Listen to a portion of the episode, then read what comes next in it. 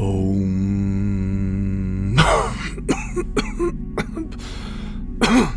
Bro, do you even meditate? Welcome to the Brody Sattva podcast. I'm Enoch Daniel. Like a lot of men of a certain age, my good friend Sosh and I have felt a sense of dissatisfaction. We're settled and successful, but we also have our struggles and personal demons. For the past couple of years, we've been on a journey to become better men. By that, I mean better husbands, better fathers, better human beings, just better at this thing called life. And now we've decided to share that journey with you and invite you along for the ride. We'll be speaking with each other, as well as others with wisdom to share, and hopefully some of you. We're here to ask the important questions, such as how can we be better men and still tell dick jokes? And what can a couple of bros learn about the path to enlightenment anyway? Let's find out and become better together. Get jacked on mindfulness, philosophy, mental health, and connection. Starting right now. Hey bros, Enoch here. This week we're talking with Kent Turpin.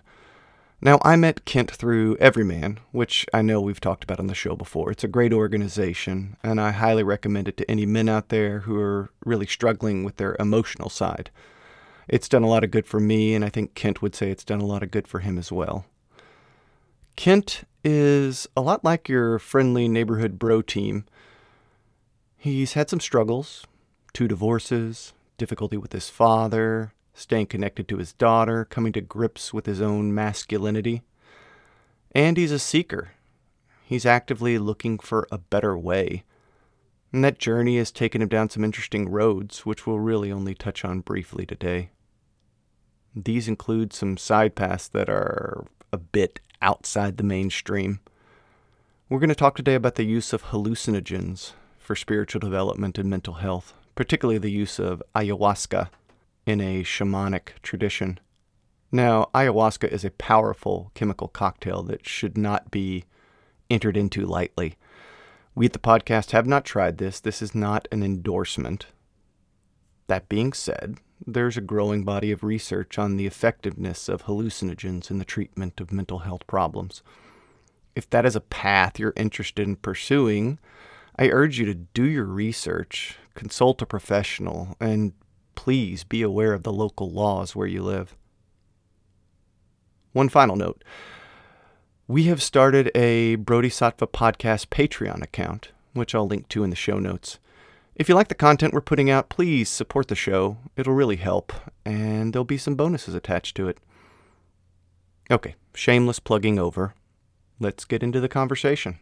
Kent Turpin, uh, welcome to the Brody Sattva podcast. We're so excited to be talking to you today as you know, sort of what we do here is uh, we talk to men and, and see what they have to share, what interesting things they've learned on their journey, or, or mistakes they've made, or lessons they've learned, or, or insights they can give us to, to try to help us and our listeners try to be better men and do this thing called life a little bit better.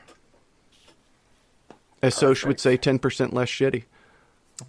Oh, I already said it. I just thought you were going to edit it. I don't know if I lost the recording, so I was going to go redo it. That fucking sucks, dude. I don't say things more than twice. I don't get paid Okay. that kind of money. All right. That's cool. That's cool. All right. Yeah. He's a, he's a fucking prima donna, Kent. You see what I'm working with here. I, I don't. I don't Um, get out of bed. I don't get out of bed for less than five grams, sir. I- You're still in bed then, I guess. yeah, those are his pajamas. so Kent, uh, since we met through uh, Evryman, the uh, the men's group that I that we're both members of, I guess I, I could start with just asking you what led you into uh, Evryman. What what led you down that journey? How'd you end up there? Oh man, that's a question I don't even know if I've thought about. Um, how did I find Evryman? It was I. I stumbled upon it not by accident. I'm sure. You know, like I'm discovering more and more in my life. Like things are. Things are just waiting for hmm. me to find them and pick them up, and hmm. I've been in search for like one of one of my counselors, I guess, in the past was talking about. At the time, I didn't really know it, but I think it was the Mankind Project about like these men men's groups and things like that. And mm-hmm. somewhere along the way, I stumbled upon something that mentioned every man, and I found it and just kept going, and and then the virtual. So were you were you popped up. involved with them before they kind of went all virtual last year? No, I I stumbled upon Dan's podcast at some point, so it was, it was before virtual, but I never. And that's Dan do Doty, anything. the uh, founder. Yeah, yeah, Dan Doty. Um, and then that's how I stumbled upon like the virtual part of it. But no, I've never done an Yeah. in-person event. Yeah, I, I was really intrigued. I read about them in Men's Health a few years back when, and I think that's when they sort of exploded and had a lot of growing pains because they did not expect the, what that publicity was going to do for their organization, and they were not at all prepared for it. we're, we're um, we're in the same boat, by the way. Ken. yeah, as soon as, as soon as we We're- get that we- expose in Men's Health, oof, We're not ready for the uh, the fame and fortune that's I, about yeah, to I can. I can. tell. This podcast right here. on the ground floor, baby. Um, and, the and but I never, there. Yeah, right.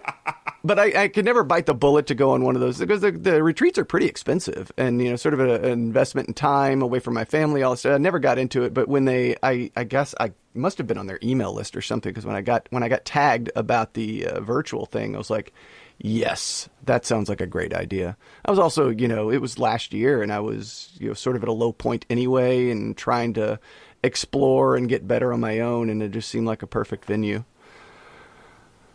Yeah. I did it one time. I liked it. Nobody I- liked you. We actually voted you out of the room. You want me It was like so a- bad. It was like Survivor.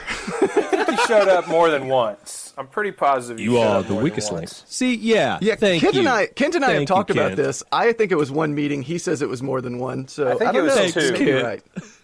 I believe it was two as well. But Oh yeah, but the second one you were like at some soccer game on the phone in your car. thank you. Yeah, I remember now. Yeah. Oh, it just didn't count. I was thinking right? it was at were- uh, like a vacation spot or something, like a lake house or something like that. You're yeah, I might have done that on the front yeah. porch, like giving two shits that you were there. Yeah, right. I was sharing. I could share in front of anybody.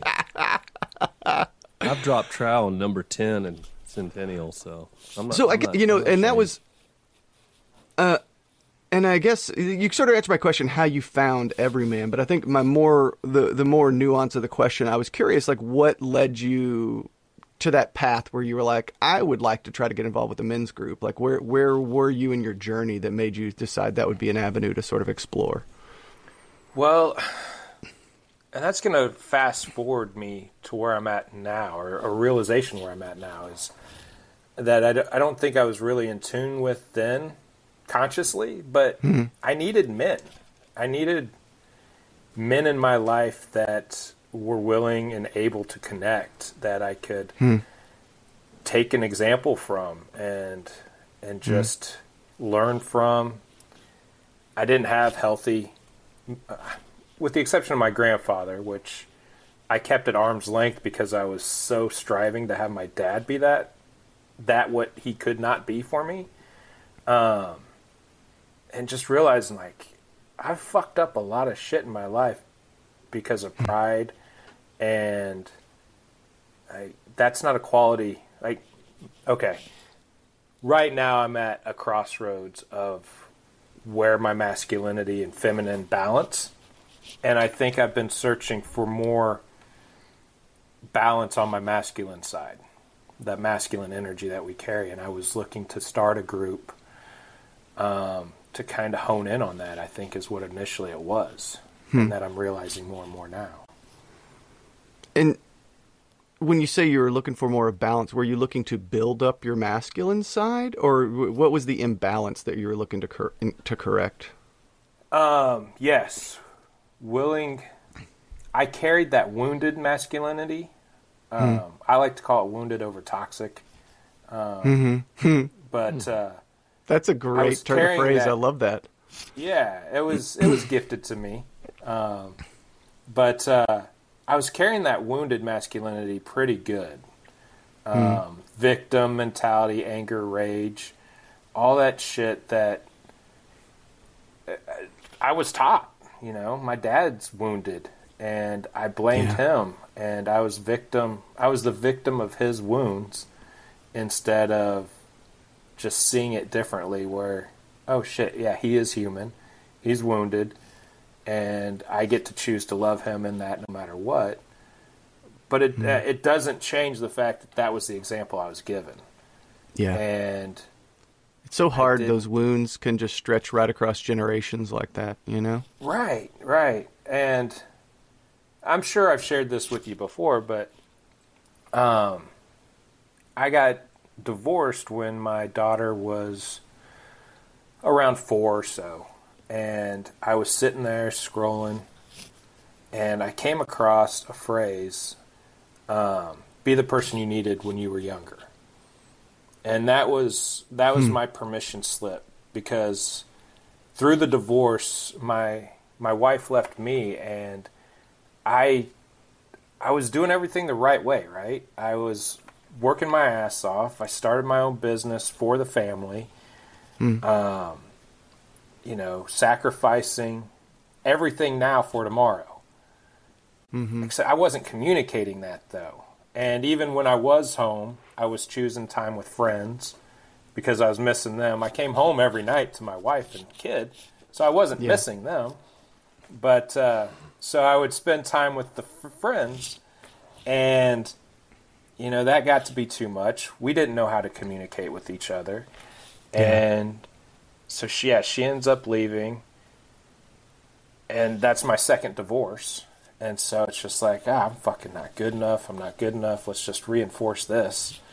And Sure. um, I came across that phrase again, and it's just like, I don't have to follow the same path that I've been following. It's my dad. That's my dad's path.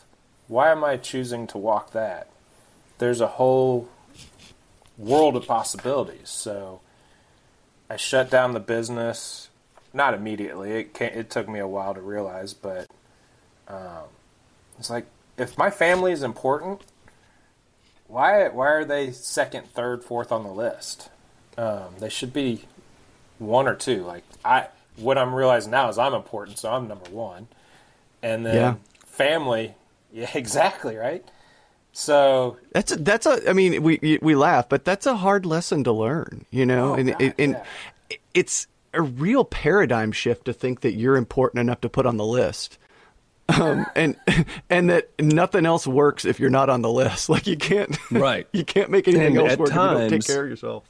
And at times, I've kind of come to realize at times, you know, putting yourself not number one a lot of times, um, I, I found that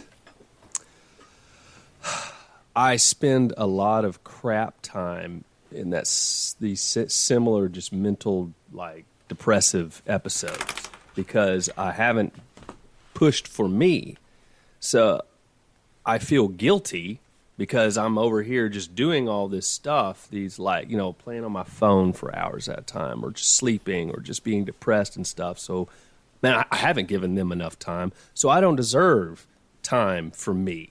And that's kind of like this really fucked up cycle that I, I found myself getting into as of late.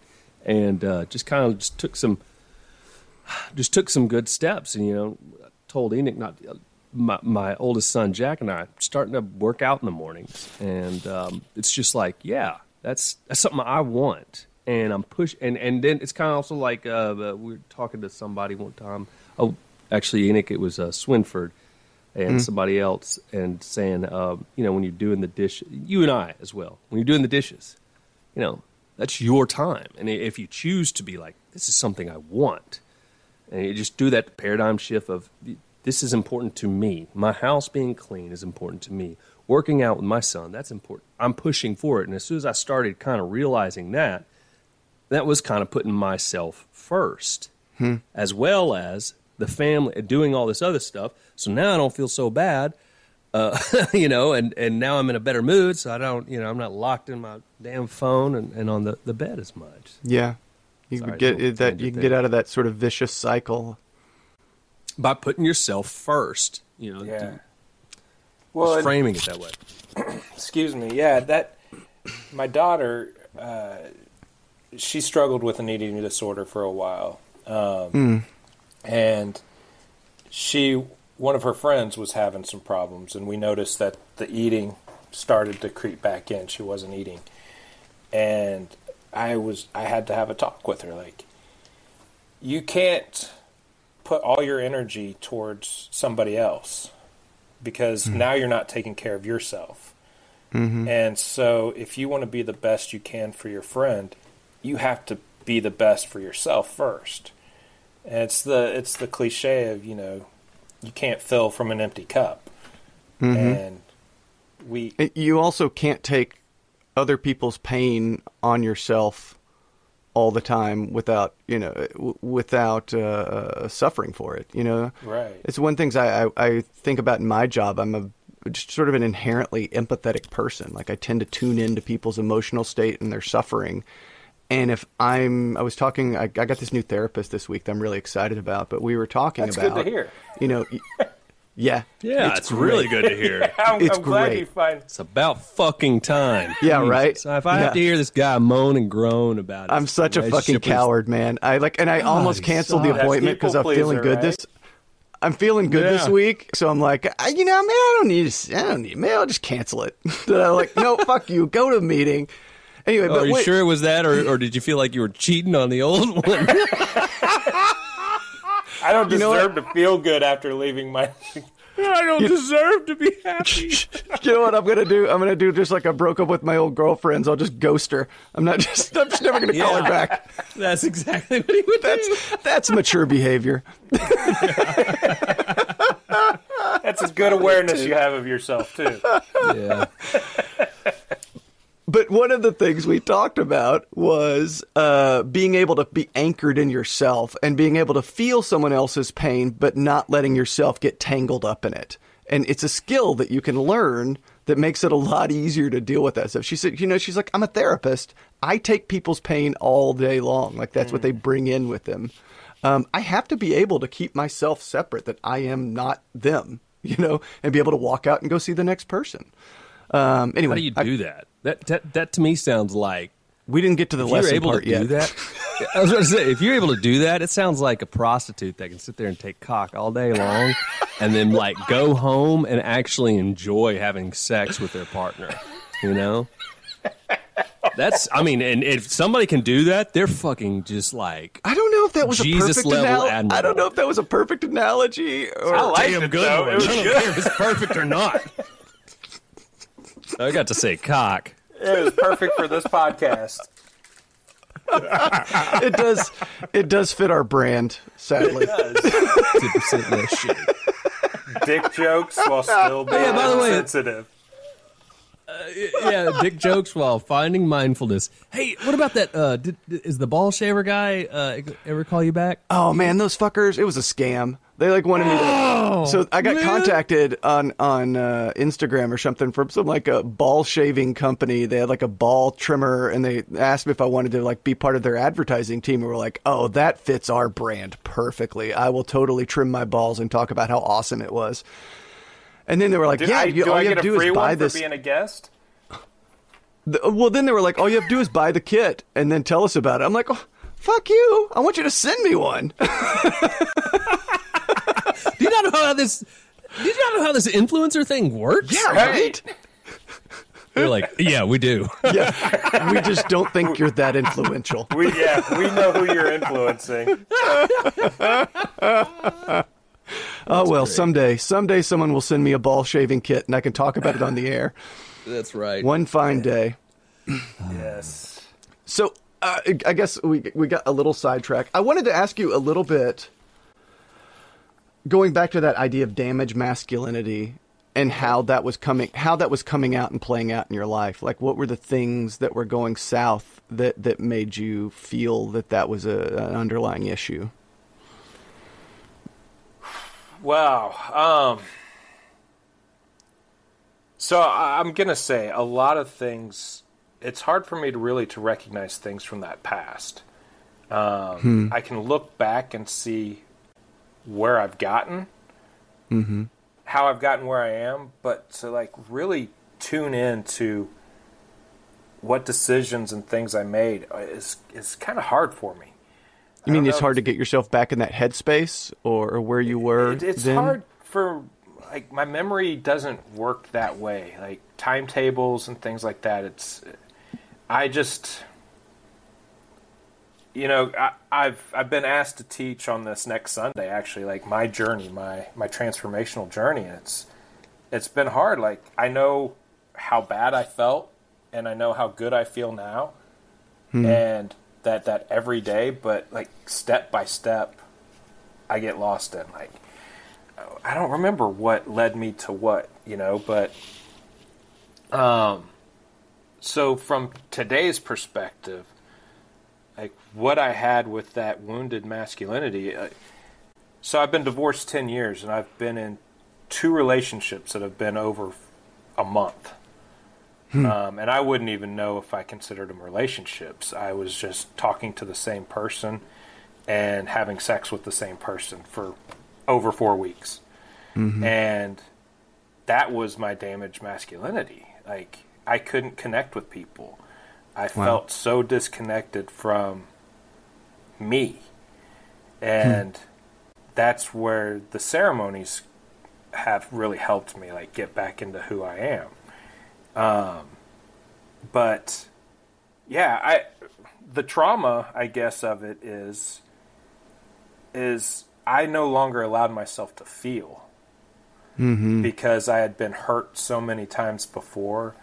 My value, my self esteem was just in the shitter. Yeah.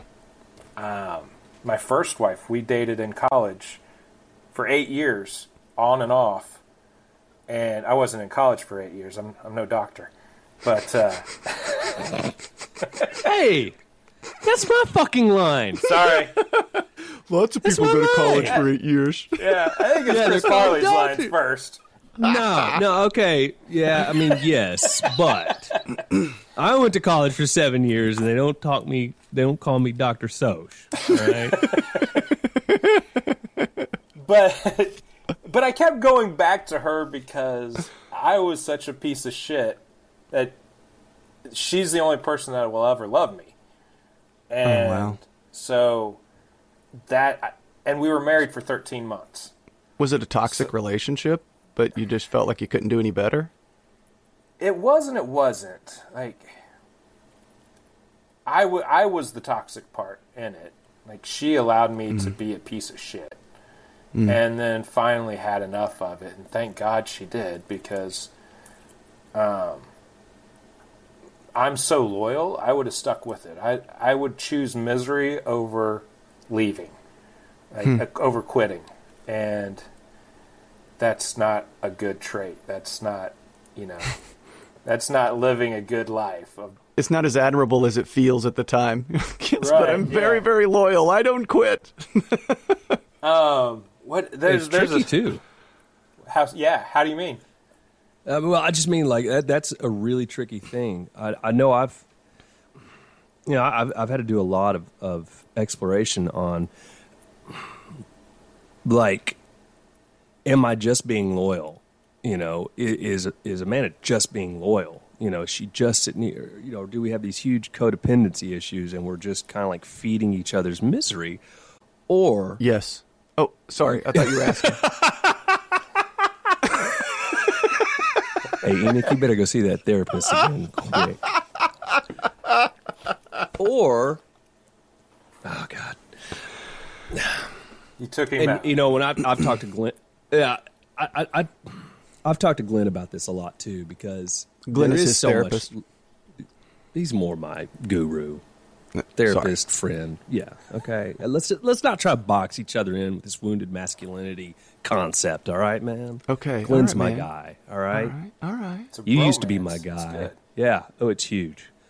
Um, but anyway, it, you know, I talk, when I, when I do go see Glenn as a therapist, um, you know, I, a lot of times I'll I'll talk to him like, you know, I'm, now that I'm in this better headspace, and these these these these fights happen, right? Man and I, when we still get in these fights, they, I mean, they're still huge, and we still kind of like revert back to the old us as far as like attacking each other hmm. instead of just trying to argue for and with each other as like you know like this beautiful oh couple, how what what's bullshit? You know what what's what's codependency like toxic relationship? What's bullshit? What's you know false narratives, the devil, whatever you want to call it, sitting there barking at me saying, "Hey, you know you you need to get divorced. You need to get out of here, man. You know you need to bail on the kids and the wife so that you can go and be the best version of you. Then you can come back and help them."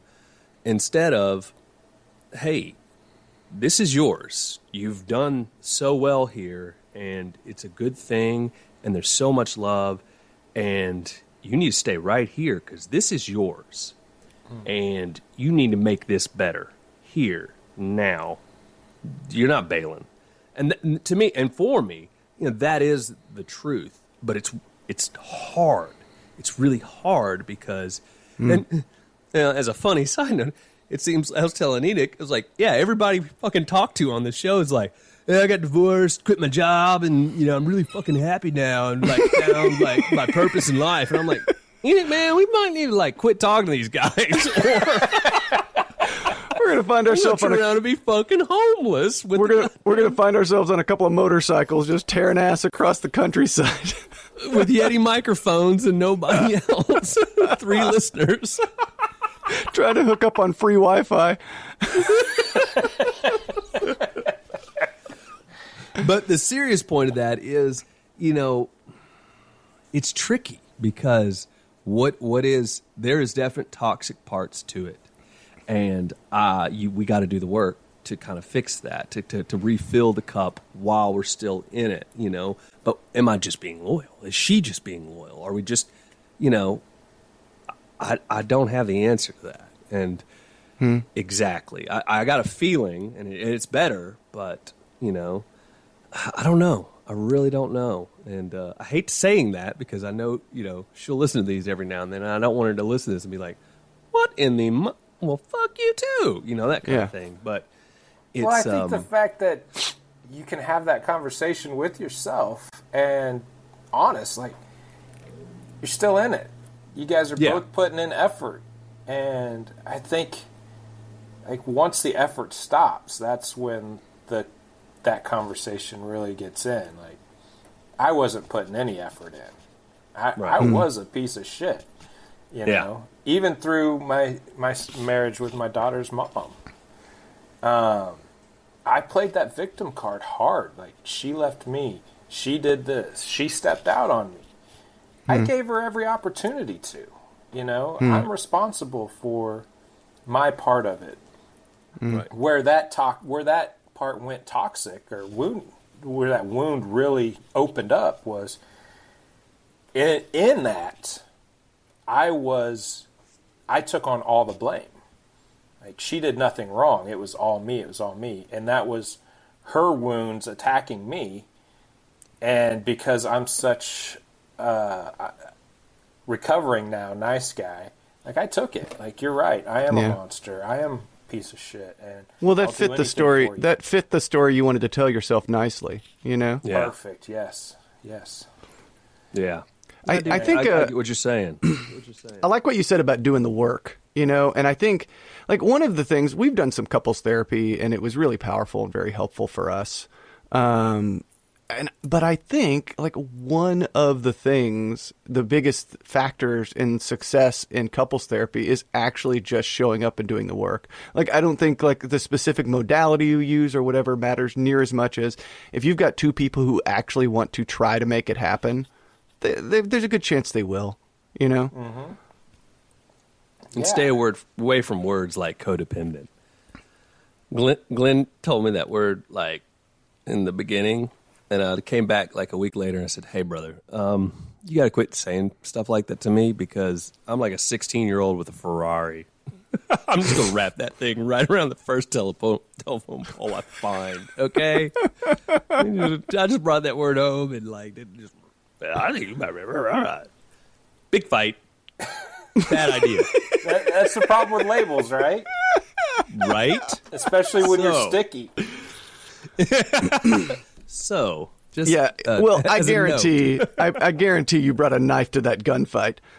oh yeah, I did. Yeah, Enoch is very uh, knows my wife very well, Kent, and um, any fight I go into, is Brienne not to a gunfight. I, all I got it. The only way I ever. Uh, first off, there's no way to win a fight. Anybody says otherwise, you know, you you you're just not getting how it works. But the only way that you can outlast the other person is to just refuse to die with all these bullet holes pouring and just keep just. I refuse to quit. It's not. It's I not refuse pretty. to quit hurting you. and that, that that brings up something too. In in uh, the Big Leap, a book that uh, was was presented to me, like the all arguments are is who can be the biggest victim, and that's what all all arguments are. Is you hurt me? Well, okay. You hurt me this way. Well, you hurt me this way, and it's who can out victimize the other person is the winner and I thought that was a brilliant uh, look at what arguments and things are about. Like, That's an interesting pain- reframing. yeah, like instead of just you hurt me, and, and moving from that, it's it's well, I hurt you because you hurt me. Well, I hurt, yeah, and just that tit tat back and forth over and over. It's like nobody wins that. It's No, because all you're trying to do is tear them down with that, with that information. You're not trying to open up a door or or, or create a new uh, paradigm, new dynamic, or something like that. You're not trying to, to heal anything with that. You, your pain, your hurt is your weapon to drag them down with you. Kent, Mm-hmm. where where the hell were you a couple of a couple of weeks ago when we had our big fight? We could we could have used some couples therapy. We, could- we should have done a ceremony together, hold hands, and you know, I often I often sit there and shit all over each other. Sounds like college. Yeah, right? I, I often like relationships mean the world to me. Like I I have a friend, she was afraid to tell me that she had gotten engaged because she didn't want to hurt me. Um and I guess I've I've at some point had told her like uh, that basically my wound I guess was talking of you know it sucks being single, right? So hmm. she didn't want to throw it in my face that she had gotten engaged, and I was like, I thought maybe you guys had a marriage pact, like we are. "Yeah, no." Neither one of us gets Or- married by the time or- we're or- sixty. I was, just, yeah, or, or like two days before you'd said, "Hey, I've just discovered my real true feelings for you. Right? Yeah. I've always loved you." This but is I, it awkward. hurt. Like, I was like, "No, I'm fucking happy for you." You know, I'm not one of those guys that Yeah. you know can't find love and don't want love to exist. Like, It- so it wasn't- it wasn't her news. It wasn't her news that hurt you. It was the fact that she thought you were so fragile she couldn't share it with you. Yeah, exactly, exactly. Yeah, that, that And- that would sting. Um, but what what led me to saying that was like I love seeing people happy. I love watching happy couples. That it's like there is good things in the world. Like people do love each other, and so I often joke sometimes about being a relationship coach or something along those lines, where. I- I have a lot of knowledge on how to fuck up relationships. So if I just do, if I if I preach the opposite of what I did, that's going to help somebody. So Here's what I did. Don't do that. yeah, yeah. You want to know how to fuck up a relationship? Listen to what I did do. Yeah, Hey, um, I, I was a little curious. You, you alluded to earlier about, uh, you know, you were looking for men in your life, and I was, I was a little curious. I know we talked about your dad a little bit and how that that influence, and you kind of took on some of his scars for yourself. Wh- What about the men that you ha- have or have or had in your life? Like, what were those relationships like? Were they healthy relationships? Were you building each other up? Were you tearing each other down? What What would you say? And has that changed since you've been with Evryman? Yeah. Yes. uh, Yes, and yes. I'm sure. Maybe a no th- sprinkled in there too. But uh, It was a, it was a little bit of a meandering question. right. I'm, I'm an expert at those. yeah, you are. I ask a lot of questions and statements. Um, but uh, yeah, I had uh, most of mine male relationships were college buddies, and they were exactly, you know, bros.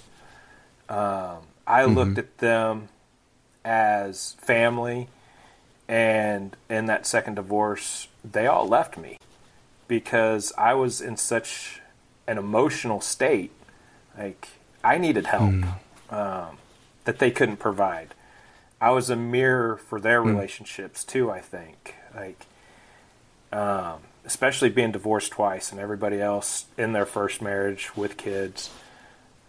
But I knew their secrets. Like they weren't happy. Uh, we would talk about that, and I think with ten plus years now of reflection, like I think that just made them uneasy, and they couldn't be an emotional support without seeing the flaws in their own shit. Um, so no, those weren't healthy relationships, and what I've also learned is like I was very transactional in my friendship. Like I I would subconsciously keep a, tally marks of I'm doing this, I'm doing this, and then when I need it, I'm gonna be able to cash in on everything I've done for you and all the times I've been there. And when I needed them and they dropped ship, I was like, "Fuck," you know. Where do I go now? So I just went Where, Into where do a I take these receipts? exactly.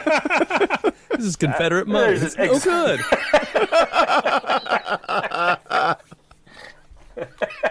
the South will rise again, my ass. Yeah, exactly. Uh, so now, yes, they have changed. Um, I, I was resistant to to finding men because I couldn't trust them. You know, I, I didn't fully trust my dad. I didn't, you know, after that happened, and I was I felt essentially friendless. Um, nobody was checking in on, or very very few people were checking in on me. Like new people actually entered my life because they could see that they needed me or that I needed And- them. yeah, and this was a time when you really needed checking in on. Yeah. Oh God. Yeah. um, you know, I think most people have suicidal thoughts.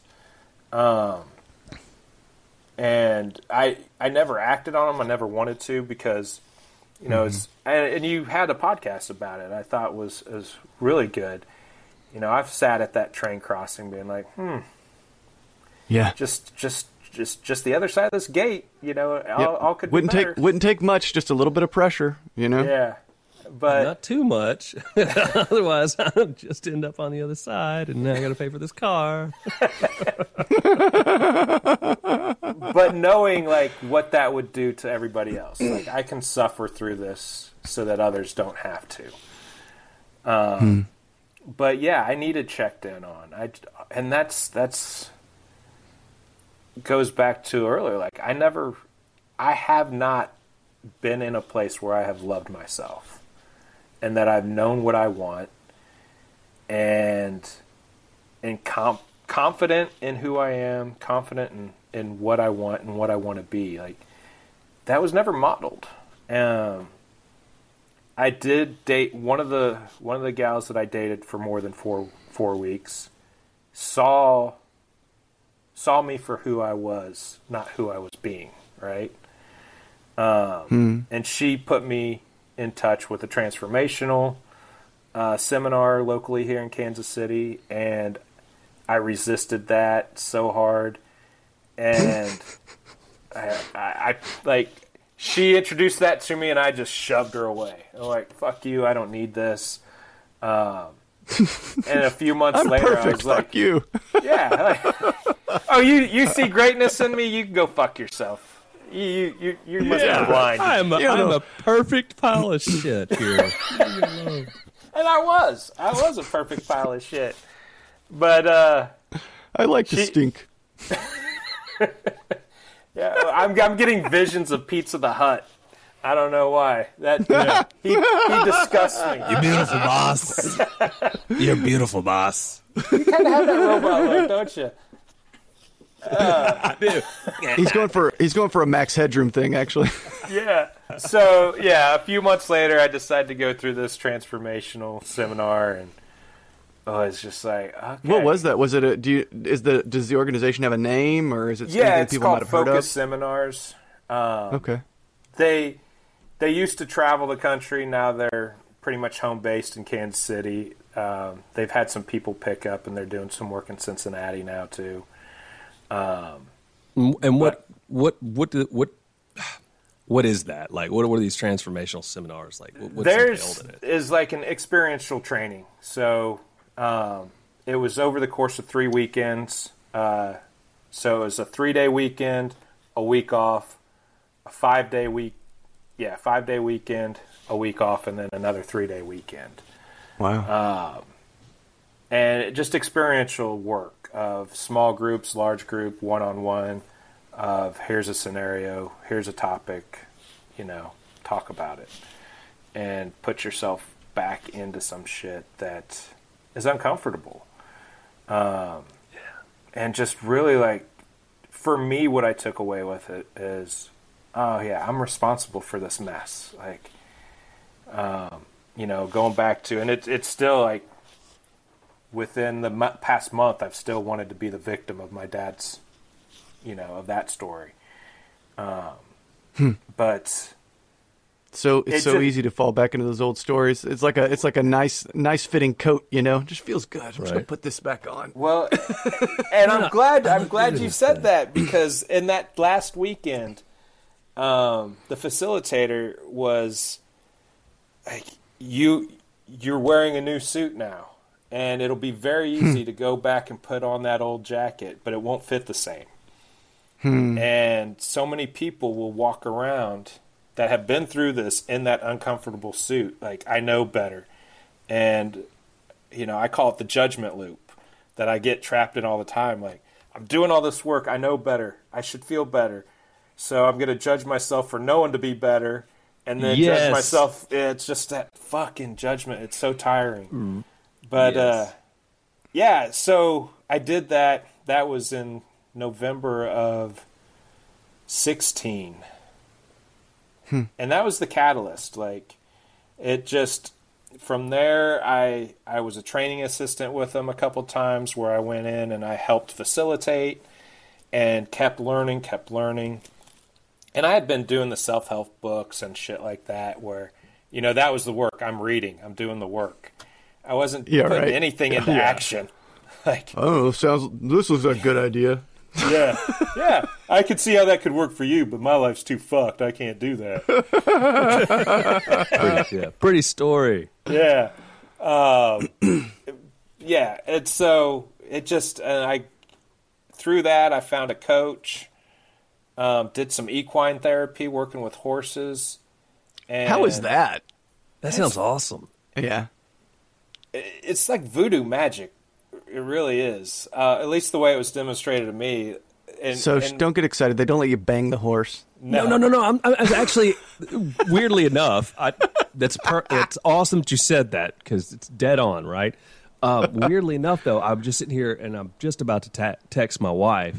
Uh, you know, not that he needs it, but he's freaking 13, right? And all that is anger, hormones, and that kind of bullshit, right? Except he's got this huge heart, and it just mm. Mm. when he's around the other, he he definitely goes and be in the moment where he's supposed to be. And him saying that was just like, I think my oldest would just freaking just not only benefit, but just love this. Yeah. Because he recently rode horses at some Christian church camp.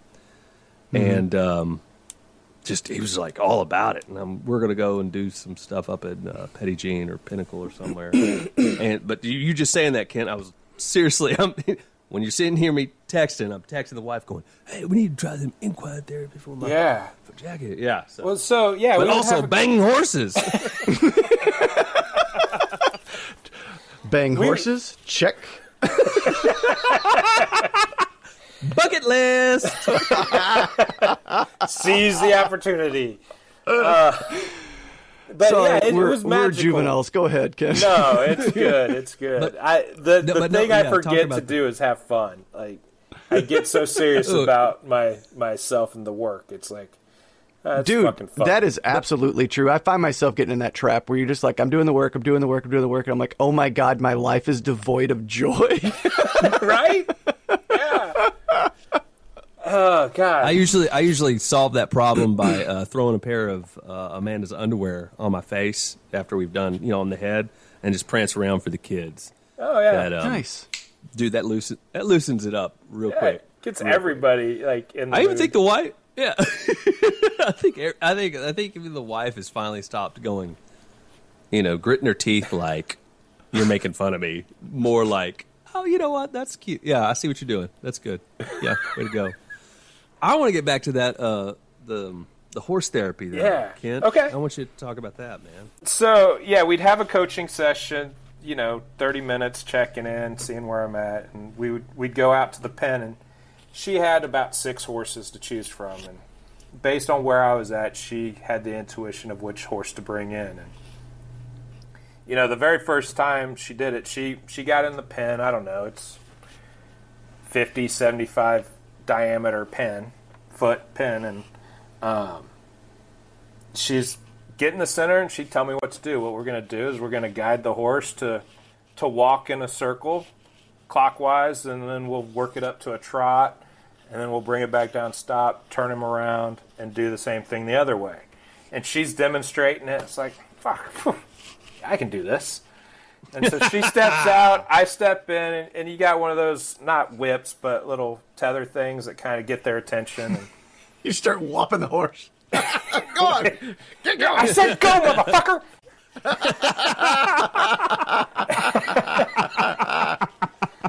and so And that's how I got horse bit. I did. I, I did get to punch one of them once, and that Sweet. brought up a lot of shit. Oh shit! Yeah, so I That- get in. that's and what you're supposed to do about, if they bite, right? Oh, if they I don't bite, know about you're supposed that. to punch They- them, right? That's what I've This always one, heard. this in this circumstance, the one was bullying me, like kept like nudging me and pushing me, and she's like, you know, he's telling you get that shit out, and like, you know, you're not gonna hurt him, hit him, you know, and this was her biggest horse. Um, it was a, not a Clydesdale, but whatever. It was basically. Um, and so I did. I hit Big him. ass horse. Yeah, hit him in the throat, yeah, whatever, neck, and I punched the horse in the throat, and it went down. Um, That kid, he's a bad motherfucker. yeah, Don't fuck with blazing kids. saddles, right? Um, Mongo. Mongo. Where are the white women at? What do you like to do? Checkers and fuck. Well, let's play checkers. That's a good one. That's a good. I that usually, I usually don't. so long. I usually don't bow down to somebody on Blazing Saddle Quest. I'm going to. That was good, Kent. That was real good. Um, but I start crying immediately after I hit him. Like, Oh man. And she's like, Yeah. "Would that come up?" And it's like, "I'm not fucking violent, you know." But uh, but getting those horses to do what you want, and this actually came up Monday. Monday, yeah.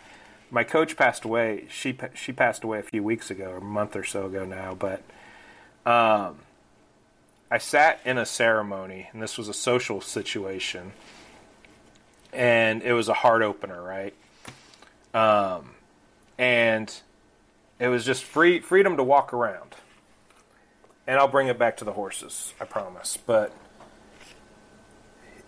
like feeling love, feeling just like being able to be truly who I am and who I was, who I feel like I was born to be, was awesome. And people would come to me, people would invite me to sit down and share with them, and I could be held while holding them and all this just wonderful stuff.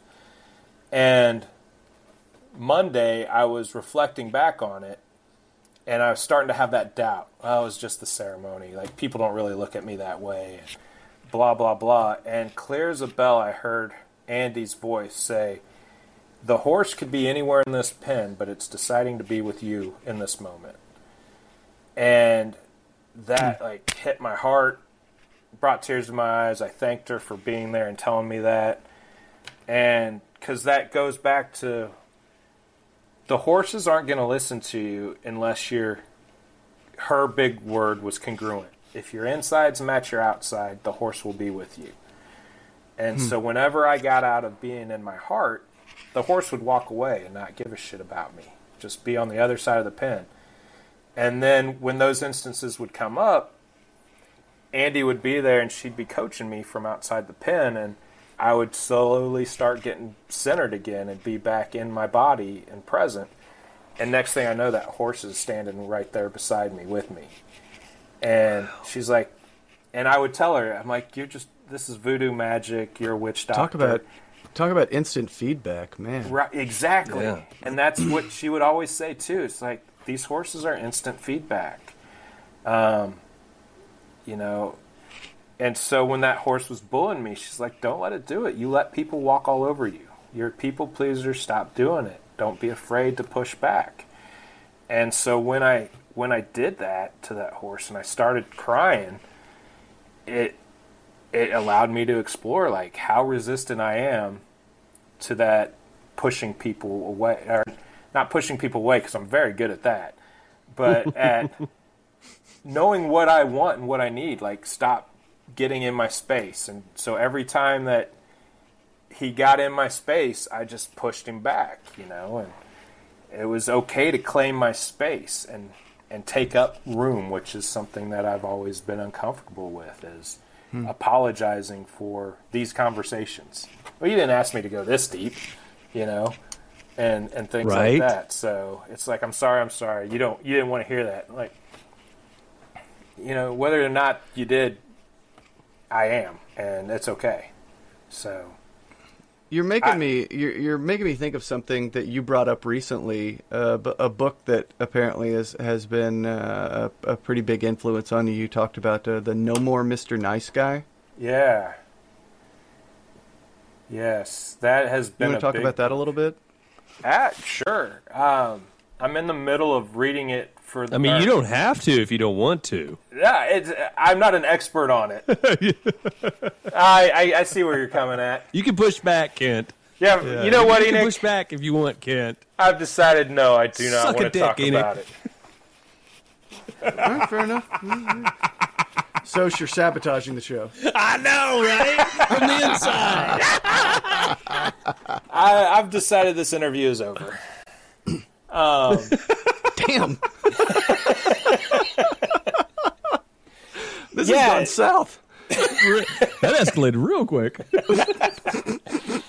Um, yeah, no more Mr. Nice Guy. It's I, I've I've listened to it twice, and while working, driving. So my my only hesitance to speak into it is I'm not an expert in it yet, but it is it has been a big influence. Yeah, like I I had a conversation on a date and I brought it up because I'm not afraid to fucking just dive deep into the to the deep end and if you can't swim, fuck you. You don't you don't deserve to be with me. But uh she brought in like you know, the difference between a nice guy and a good man, right? And I was like I enjoyed that. That's good. So my goal right now is to become a good man. Um and fuck that nice guy cuz Yeah. The nice What's guy the, so what's the difference between a nice guy and a good man? Uh, a nice guy will do everything in his power to protect his image, and um, a good man does what's right out of integ- out of his own integrity, I guess, out of his from his own values. Um, you know, good guys are master manipulators, uh, and I fit the bill on a lot of this stuff. Um, compulsive behaviors. Um, you know, secretive lives. Like, I, I, I've lived a secret life, and you know, Enoch, you know, from our group, like that's. I'm learning that that's what we're doing in our men's group is we are getting rid of the shame we have of the secrets that we've been holding on to, and f- and being able to sit in a room with men without judgment over them is what is really and that's what the book really is. It's find a group of trusted men that you can unload these shame secrets with. And like Well, especially like around pornography and how we use that to numb and cope. Um, Drugs, alcohol, a- a- any numbing source that we use, it, it's it's to not feel anymore. And a good man feels like. Um, I see an energy healer, and she punched me in the nuts with a comment that she made that my feminine side is strong. And sorry, I, th- I thought you meant she literally punched you in the nuts for a minute, and I was like, holy she shit. would I'm- have, I think. She's, she's I would like her name so I don't go see her. No, you'd want to see her. Um, I was really thinking this is. You were into it? Never, never mind. Yeah, this this is this is not going down that road. But she so beautifully did it, like. And, but she triggered me in that, and it took me back to that schoolyard Wow. boy that I don't even have a memory of, uh, you know. Of, but we've talked, you know, Enoch in the group of how being growing up a sensitive kid, and what I'm learning too through a lot is like how much resistance I have and how it shows up in so many different ways. Like when she said my feminine energy was high, I went back and I heard I'm weak, I'm a pussy, I'm a faggot, Yeah. I'm all Yeah. these things that were thrown on us at an early age Yeah. growing up in the 80s of what Mm-hmm. it means to be a man. And when she said I had high levels of feminine energy, I was like, I was shamed by it and all this other stuff. Like, bitch, please. right? yeah. I'll show you fucking feminine energy, bitch. yeah, Um, right. But what it did was it forced me like that's where I'm at in my journey right now with balancing that masculine because I'm afraid of my masculine side because of how much Hulk style rampage and rage that I've thrown out into the world. And mm. that's what it means to be masculine is to be wounded and and toxic and all that and it's like no that is that's the complete opposite of what it means to be masculine and Yeah. so relearning So that's what you mean by that. That's what you mean by that balance is you're trying to find that healthy masculinity. right yes yeah the That's great. and, and i think that's what's you originally asked like if i was willing to share about some some journeys i've been on and i'm more than welcome to happy to, to talk about those because reflecting now Sure. like those have been showing up in those journeys of of being welcomed in my skin so i'll let you introduce Yeah. the next segment Sure. as you want Sure. Yeah. So, and we've talked a, a, about a bit of this off the air separately, um, and you've alluded to ceremonies you've been involved with. Um, but I'd be curious to know you. I know you have some experience with uh, ayahuasca, and uh, as sort of a spiritual experience and a. Uh, I don't know if I'd call it a psychological device, sort of on your journey. Uh, but I'd be curious if you'd speak to that a little bit. Yeah, I would absolutely, from from my point of view, called a psychological device. Um, I again, I am no expert in it as a whole. I'm an expert in it as my experience with it. Um, I've gone, I've been through three ceremonies, which to some people is a lot, and to my community, it's very few. um, this new community that I'm a part of, and it's So there's like a there's a serious there's a community of people who this yeah, is like a and so like so many people I think right now that are being introduced to it, it's Hmm. from podcasts. Like um, Yeah. I know we share Dak Yeah. Shepard. We listen. I listen to him, and he's Yeah. brought it up several times. And I- don't listen to Rogan, but I know he's a big proponent of at least DMT. Um, But Mm-hmm. and yeah, why don't you it. for anybody who anybody who doesn't know, why don't you explain what is ayahuasca? Okay, yeah, it is a combination of a root and a flower that are found primarily in South America. And from what I understand, they don't grow anywhere near each other. So, hmm. like, the mystic side of it is like somebody had the calling to bring these two things together and present it. And it is a hallucinogenic it's it's called the grandmother. So Mother Earth, grandmother like takes you on a journey and it's very very powerful. Um you see, you hear a lot, feel a lot. There is purging, and I think that part of it is taken to the extreme. Um, I, well, I say that, but I also I can never. I don't know if I could ever do it in the Amazon like I thought you had to because when that urge to purge, especially number two comes, it's like I'm not going to find a tree to squat around, and you know, but evidently, like you're just free to do it yourself, and so I have had that experience where I thought I did shit myself and piss myself, but I was able to get up, go to the restroom, and check, and I didn't. So that was a big plus. That's crazy. so I But- got that going for me, which is Yeah. and we share, you know, we jokingly said I, I don't suffer with IBS, and um, no, I, I, I do in a sense, but uh, so that was a big fear of mine going into it. sure. bad. But yeah, silent meditation. You sit there silently, you lay there, and you just go on a journey. And everyone's different. Every single experience of mine has been different in, in so many ways. But um, So, and how long do these ceremonies last? oh, six to eight hours. Um, Wow. Usually check in at night. Um, uh, yeah, from like 8 p.m. to 3 a.m. somewhere in, in that time frame is usually usually how long it'll last. Um, You usually have an opportunity to take different amount of servings. Um, Hmm. So I've done in two ceremonies. I've had two servings. In my most recent, I was getting, I was preparing to take a second serving, and as I went to get up, I was thrown back down and said, "Nope, I've got all I need," and that's when my journey really began. And it was probably the roughest one that I've experienced as far as like battling the demons, if you will. Um, you know, I I felt my, and it's weird because you can in my experience, I have had that consciousness still with me. Like I know what's going on.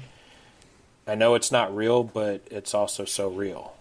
Um, and so it, it is in that aspect. It is an out of body experience where you get to really see. I, I I was able to see myself from a different viewpoint.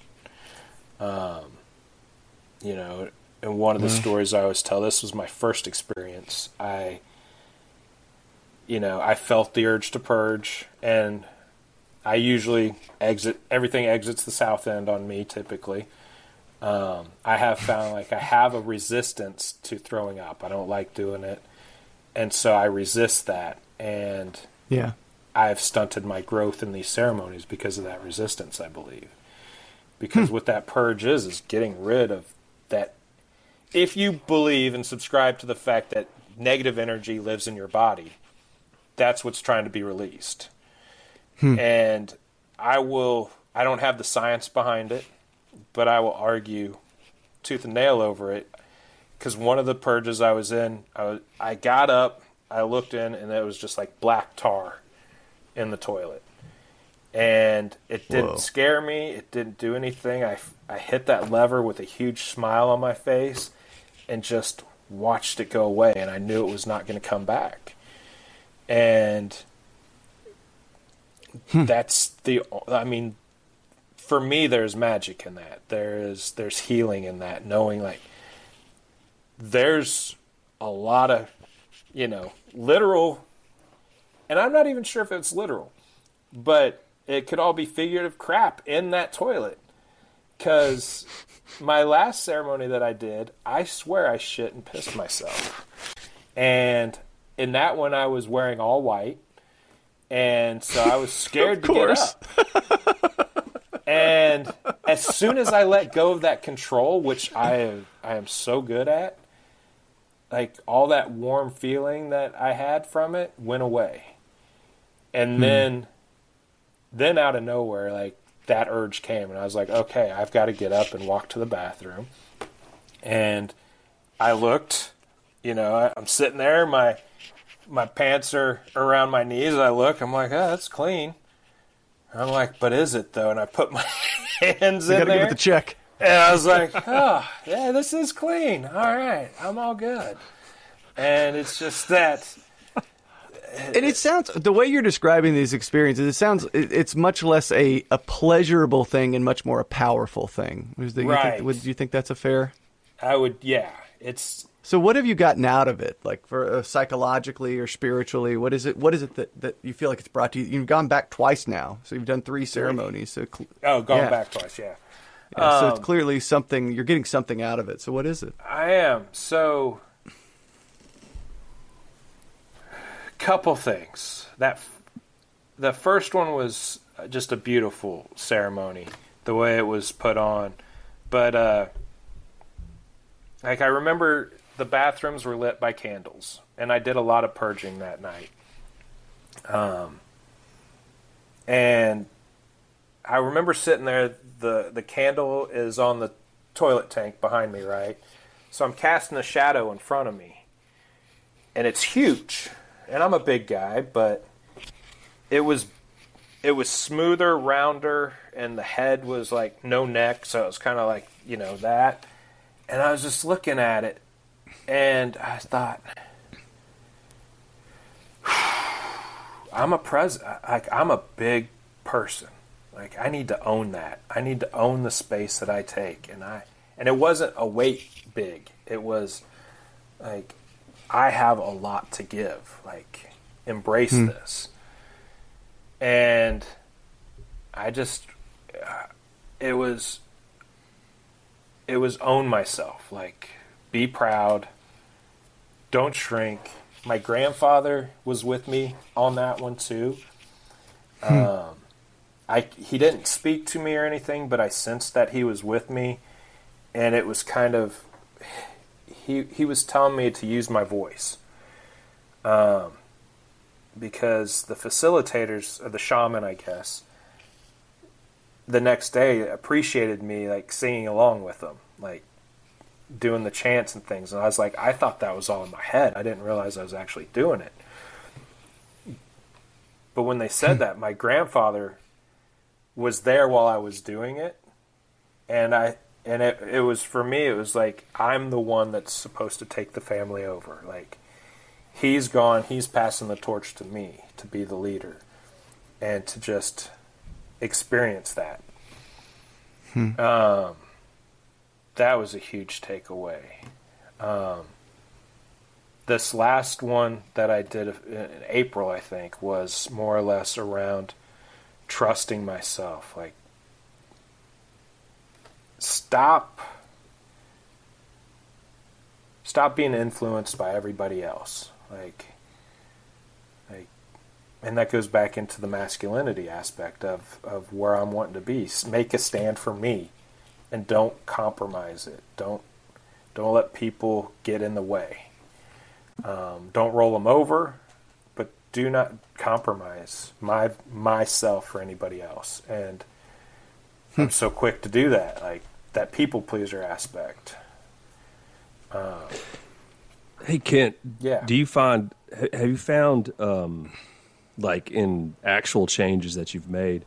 We've talked uh, on the podcast quite a bit about um, eh, you know when you were talking about the tar getting exited, you know, purge it out. It, it's the stuff that we consume in. You know, all the, you, you talked about the the presence not being weight, and I'm always trying to think about as a dad, not just myself, but how to how to like, hey, you know, don't worry about your weight. That is an insignificant. That that number doesn't fucking matter. Your health matters. Your diet. You know, if you want to watch something, watch your diet, stuff like that. But have you noticed a change in what you've consumed? I don't mean food so much, although sure, you know that'd be a great thing.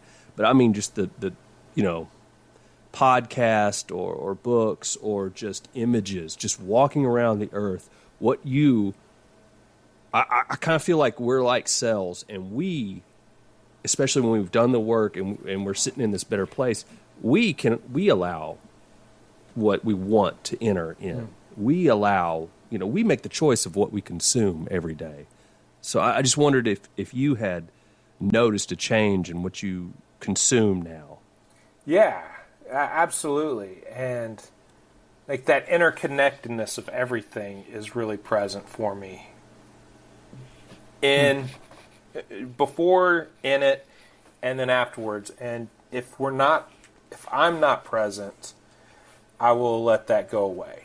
Like I will go back into old habits, and that that is slowly starting to get stripped from me. Like allowing myself to go back into such bad habits. Um, So that feeling, that that feel interconnectedness feeling, is something you carried with you out of the ceremony. It's not Mm. like something you experience at the time and then it goes away. You're still really feel that, physically yeah, feel it. like especially that first ceremony, it lasted probably three or four weeks. Like I was riding that cloud high and just like Wow. breathing easier, like just looking at life and other people with so much more empathy. Like I, I, Huh. I, I, I, like my heart was with them. Like you're not, you're not a bad person. You're just going back to the wound. You're wounded and you're you're acting out so that you can be seen. And um, you know, every action is a cry for help. If you look at it like that, and just like you know, how can how do you need to be healed? What you know, and that's recently too come up like with me and coaching and getting more into that realm like there has been a part of me that has that is afraid to say that I'm a healer and that I want to heal people. And like if I if I could I would wipe pain out from you know not entirely because we need it right? We need that pain. But uh, I don't know. It, it's just I want to be an agent of good in this world to help take away as much as I can for people because, uh, yeah, I don't know, but it it's gotten me more in tune with that side and going back to my healer who said like my heart is my strongest uh, gift and growing up in the 80s like I talked earlier if you if you're a sensitive kid you're not a man. And so I allowed my heart to I built that armor around. Rambo doesn't have a big heart. No, fuck no he didn't. Uh, he pulls arrows out of his fucking gut and Stitches himself up. But With gunpowder. and doesn't shed a tear at all.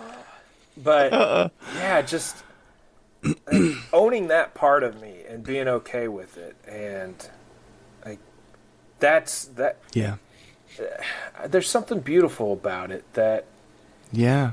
I, that's the gift that I want to give, especially to men. Like, stop fucking, stop the bullshit, because all you're doing is you're hurting the people around you, but you're more important. You're just you're disconnecting yourself. Like Yeah. conversation, communication in a world where it's so easy to communicate, we fucking suck at it. And Right. Guilty. yeah, I mean, just listen. I, I would, I would actually argue that the three of us are probably, you know, more mindful, enlightened, uh, supposedly good at communication than um, a vast majority, and we suck. I mean, we can't. It, it's so difficult for us to articulate the thoughts that are in our minds to one another in the safe, vulnerable spot. If you know, and I don't, I don't mean that in that judgy way. You know, Right. it's like, oh, I suck. We're all piles of shit. No, but we can all hear the difficulty with the three of us in trying to articulate what it what's in our hearts and our minds to one another and it's and it's wild because really smart. like, um, I'd Honestly, the though- top five percent. You know, Hon- yeah, I mean, I think sometimes uh, being smart, you can't see my air quotes at home if you're listening, but uh, being smart or, or analytical, I think is almost a, uh, it's, it's a handicap detriment in this arena. Yeah. You know, Yeah. I, I, I'm really good at, at theorizing and strategizing and talking my way around an issue without ever telling you how I feel. right. Yeah, and but it shouldn't be. Th- This analytical part of us, that you know, this huge, or not huge, this impressive. Speak for yourself. Yeah, it's a massive. This impressive vocabulary from all that we've read, all that we've experienced. Uh, it, it ought to help. It ought to help build a a better story, a better uh, illustration, and it just seems like a lot of times it it like you're right, Enoch. It, it just gets in the way. It makes us do these circular patterns instead of like saying. So in in that spirit, what I really wanted to say to Kent was, my whole thing was about the uh, the ceremonies. What what would you take away from that, or is this something that you have to keep going back and back? And it def you answered that question for me personally when you talked about like it's helped you uh, the coaching like you know this whole aa thing that i did for a while that i'm kind of it's kind of grown into something else now. The but the primary thing is you know like step 12 is you got to go out and do the work. Mm. And only in doing the work will you know and by that by that i mean you need to go and spread. I hate using the word evangelize but i hate it because of my personal bullshit hmm. with you know the modern protestant christian church. Right. but it's literally that. You're evangelizing. You're, you're going out and you're healing people by by speaking to them and and sharing the truth you know not the bullshit and not this anger. You're sharing you are worth this. You have been created with purpose. You are beautiful. And hey man it, it it's cool and it sounds like these ceremonies have really helped you kind of take that 12th step and and and help facilitate you in your ability to heal others which in turn keeps filling your cup back up Right. And, and what a lot of that is is like I have seen the biggest shifts in my growth over the last I guess August will be a year since I started that.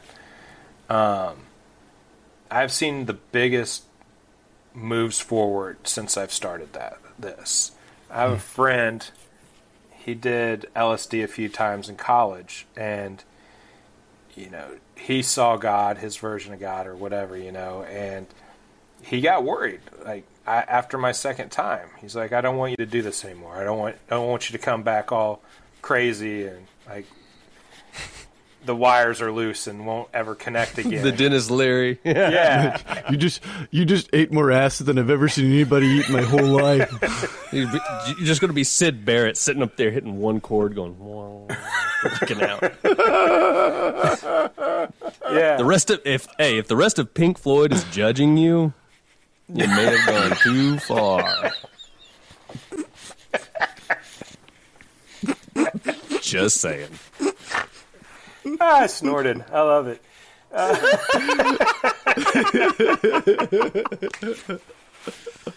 oh. but okay, so an example. My first ceremony, I sat next to a woman. She had done twelve in ten months, I think, is what it was. And you know, we talked after. We talked afterwards. A few months later, I I did a breathwork ceremony with her, or meditation, and uh, we talked afterwards. And she's like, because I had done another ceremony in between. I was like, I was surprised I didn't see you there. And she's like, I didn't feel I didn't feel called to go. And I, she said, I feel like that work is done. Um, obviously, I was going through some shit, is why I did it so much. But um, they have come through, and I haven't had the call to go. And I'm like, I, I don't need it right now. And so I could never see doing that recreationally. I don't even I don't even know how Right. you could. Uh, well, you could, but I don't. Well, it's The- like it's like I was saying earlier. It does not sound pleasurable. Like it doesn't sound like something you're just going to do for fun. no, and it, um, it, it doesn't sound like it would lead to addiction because you're not isolating. You're not numbing yourself. You're not taking yourself away from the stuff. It literally you're You're pushing it it right up. to the front. So Yeah. all you can do, yeah, you got to stare it right in the eye for six to eight hours. Yeah, and hmm. well, and then so the the friend of mine that actually introduced me to it and let me know that it was available, like in the states. Um, you know, I told him I was going to another shaman. He's like, research them because there are bad people out there, and Oh, if you're not in the right environment,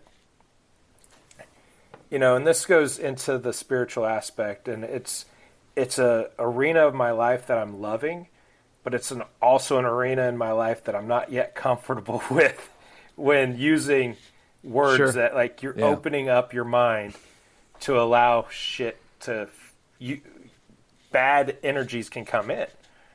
And so it's like hmm. all right, so I want to. I don't want that. So I'll only go with people that I trust, and I'll. If I was if I was given an opportunity to do that by myself, I'm not being protected by anyone. That's the sh- that's the job of the shaman is to Oh, yeah. guide you and to protect you from anything coming in. Um, and that's like my second journey was was rough because I had the bar set so high with the first shamans that I worked with.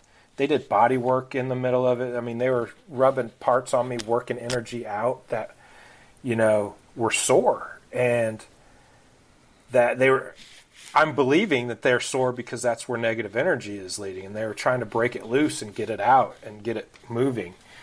And how they knew the spots to hit, there's no explanation for. Like, they were working my gut and getting a lot of things working up through there. My my right pec, they were just uh, you know going through there, and the second one was during COVID, and it was his first ceremony after having a few off, I guess, and he was he wasn't on his A game. I didn't feel protected in that one. I didn't feel safe. Um, I ended up going to him again because I talked to the host that brought him here, and they have done work with him several times, and they're like, he was off, and he's not always like that, and trust one more time if you feel called to, and so I did, and I, I fell in love with him because of how safe. I was like, yeah, he had an off time, and I'm glad I didn't know anybody that went to him that for the first time. Um, But that second experience, he was, he showed up next to me several times. Like I'm here, you know, because I I was I felt like, and I'm pretty positive I was, because I was sore for a few days afterwards, like contorting myself in strange ways, just trying to get things moved and blocked out or moved through me, and I felt like hmm. he was there, and he's just like, you know, you're a warrior, keep doing it, you keep you know, and I did feel like I slayed some dragons that time, and Wow. it was it. You know, Enoch, you've said a couple times that it's not fun. No, it's not necessarily fun, but you did say too that how powerful it is, and it's mm-hmm. it is. It's it's it's an experience that you and I could sit in the same ceremony. We would have nothing in common other than that. Like your jour- mm-hmm. your trip, your journey is yours, and mine is mine, and you could be very. And I think this was brought up. Somebody that's sitting there, peaceful, could be going to war on the inside, and and you don't know it. And the person there, like me, who is violently moving around, could be having the most blissful experience on their journey. You just don't know from the outside, um, looking in. So another like I I think I've alluded to it a couple times. My control is very big. Like I have to control situations, to control the narrative. Going back to the nice guy, a woman across from me was was just she was in pain. She was crying so hard, and I just wanted to go comfort her and be with her. And the more I wanted to go help her, the louder her her crying got. And when I let that go and just was like, she's on hers, I can't help her. She needs to help herself.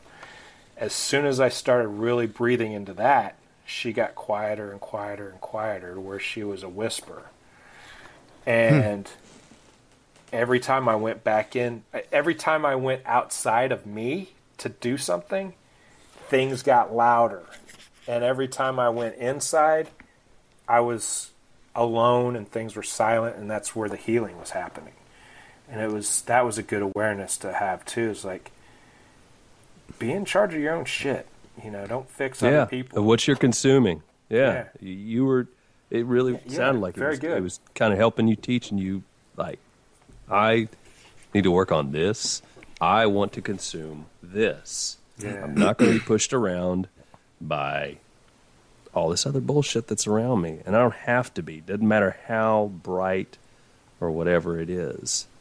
Uh, you don't have to let it in. You can constantly choose, constantly be responsible for you, you, and, and what you let come in and, and stick around. That's neat, man. That, that, that's better neat. Kent, that's that's awesome. that is yeah. a beautiful, beautiful thing. That's a crazy Thank you for experience and amazing. Yeah, absolutely. Yeah, absolutely. I uh, I was I was a little curious to. Uh, we're, we're coming up on almost an hour and a half chatting here. I thought uh, it might be good to talk. You've been on this about how you've been on this long journey, which finally led you to feel almost called to be a healer. You know, to be a, a helper, a coach. Mm-hmm. And uh, I'd like to hear a little bit about your, your coaching, how that's going, what, where, where you are in that journey.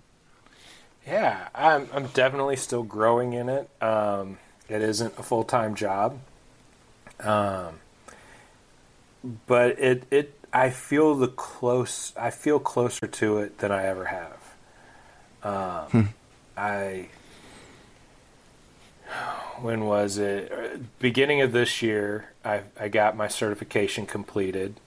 Um, and there's just been a lot of resistance towards towards me shouting like this is what I do um, because of a lot of confusion I have around like I want to I want to help everybody, but I know I can't, and so really like focusing in on who I want to help, um, who I get to serve, not actually help but serve, and you know I keep getting called back to and called back to men, like to get men out of their heads because my head's my prison. It's where I don't grow and get get us into our hearts because that's that's where that's where true growth and happiness comes from in my opinion at least is that when we disconnect from our hearts we're disconnecting from who we truly are and hmm. whatever that is i've had you know i've had so many people recently like I'm easy to talk to because they don't see me as judgmental or you know just bring you to the table eh, or what they tell me is bring me I can bring myself to the table without any worries or concerns. And I'm like fuck I think I'm one of the most judgmental assholes out there.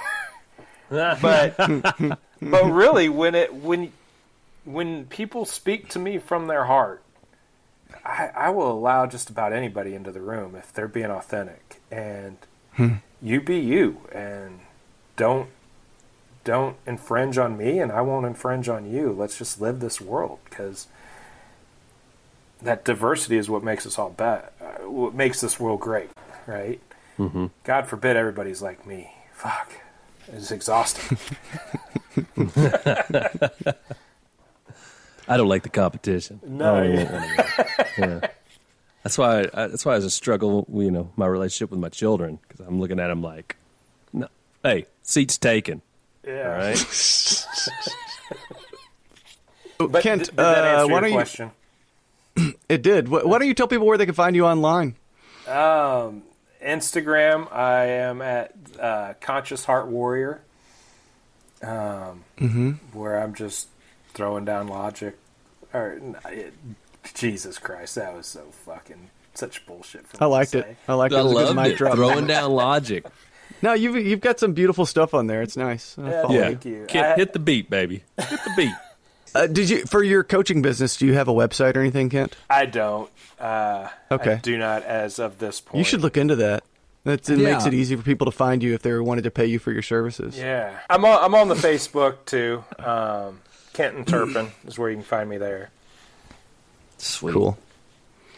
Well, all right, man. Thanks for talking with us today. It's been a great conversation. Yeah. Yeah, I've, uh, in all honesty, I've, I've actually twice uh, had had some tears come out. I don't know if it showed up, but uh, man, it's powerful. Um, the, the stuff about the grandfather, you know, telling you time to take over and things like that. It's this was beautiful, Kent, and just really, really could not cannot thank you enough for for, for doing this. Yeah, thank you, Sosh and Enoch. It's an honor to be on here. I, I've been listening from the start and enjoying the hell out of it, and so it's been an honor for me to be a part of this. So I appreciate it. And uh, Awesome, man. you guys, you guys are great. I love you. the energy that you bring together. I love the argument that you guys had on on one of the on the last one that I was listening to at least, and it was great. Like men don't like, and when I spoke into my relationships with my friends, like when they left me after the divorce, I, you know, to be able to like own that shit and be like, yeah, yeah, I'm a piece of shit. We're both pieces of shit, and we brought our shit to the table, and let's clean it up together. That's amazing. There go. you go. Yeah. Yeah. And men don't do that. You know, or it's not commonplace for men to do it. And I think it's great and it's awesome and the fact that you aired it was even better. So, Thank you. We're just we're just trying to get better, baby. yeah. ten percent less shitty. 10% less shitty. All right, you guys have a great rest of your day. Okay. Thanks. Thanks You so much. Same. Enoch, love you, baby. Well, folks, that's it for today's episode. Hope you enjoyed it. Hope you learned something. God knows we always do. Don't forget to subscribe so you can continue to follow along on this journey. And please join us. Let's get better together, or at the very least, 10% less shitty.